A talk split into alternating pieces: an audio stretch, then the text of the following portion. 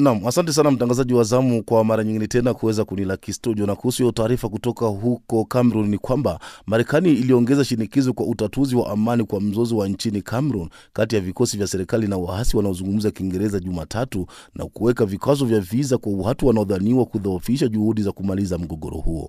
Mikoa miwili inayozungumza Kiingereza ya magharibi mwa Cameroon inasumuliwa na mapigano tangu mwaka 2017 wakati waasi wanajaribu kujitenga na serikali kuu ya Yaounde iliyo na watu wengi wanaozungumza Kifaransa. Zaidi ya watu elfu tatu na mia tano wamekufa na wengine laki saba wamehama makazi yao katika ghasia hizo. Akitangaza vikwazo vya viza, Antony Blinken alisema Marekani na wasiwasi sana na ukosefu wa usalama unaoendelea na ametaka pande zote mbili kujadili amani. Uamuzi huu unaonyesha kujitolea kwetu kuendeleza mazungumzo ili kusuluhisha kwa amani mzozo wa wanaozungumza Kiingereza na kuunga mkono heshima kwa haki za binadamu, alisema katika taarifa. Hakusema ni watu gani wanaweza kuathiriwa na vizuizi vya viza. Vikundi vya haki za binadamu vinashutumu pande zote mbili kwa kufanya unyama.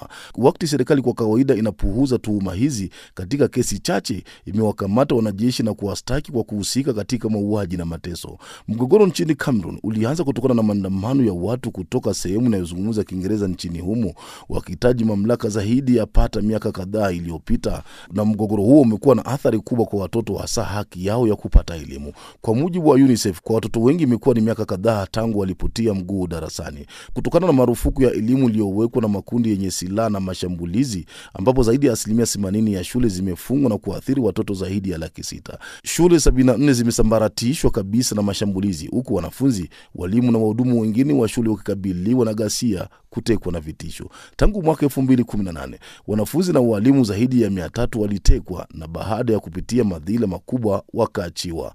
UNICEF inasema kulenga elimu ni kuweka njia panda mustakabali wa kizazi cha watoto wa maeneo hayo ambao kwa kupatiwa msaada sahihi na fursa wanaweza kujenga mustakabali imara na bora wenye matumaini. Wakati fursa za wahudumu wa misaada kuwafikia waathiriwa zikiendelea kuwa changamoto, UNICEF na wadau wake wanafanya kila wawezalo kuwafikia na kuimarisha maisha ya watoto na wenye mahitaji. Takriban watoto 15,000 waliotawanywa na machafuko, UNICEF inasema hivi sasa wanahudhuria shule katika jamii zinazowahifadhi nje ya majimbo hayo, na walimu wamepatiwa mafunzo ili kuwapatia watoto wao msaada wa kisaikolojia kutokana na madhila waliopitia. Machafuko nchini Cameroon yamekuwa yakichukua mkondo mpya siku hadi siku. Ripoti zinaonyesha kuwa vitendo vya utumiaji silaha na mabavu vimekuwa vikiongezeka kaskazini mwa nchi hiyo.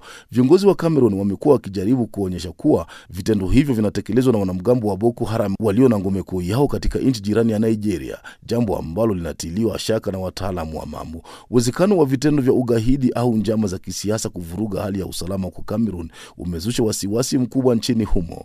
Wachambuzi wengi wa maswala ya kisiasa hawafutilii mbali uwezekano wa kuzuka wimbi la upinzani na uasi dhidi ya Rais Paul Biya wa nchi hiyo. Ni wazi kuwa waziri na viongozi wa zamani wa Cameroon wamtaka Paul Biya ang'atuke madarakani. Rais Paul Biya aliye na umri wa miaka 88 amekuwa akitawala nchi hiyo kwa zaidi ya miaka 30 sasa.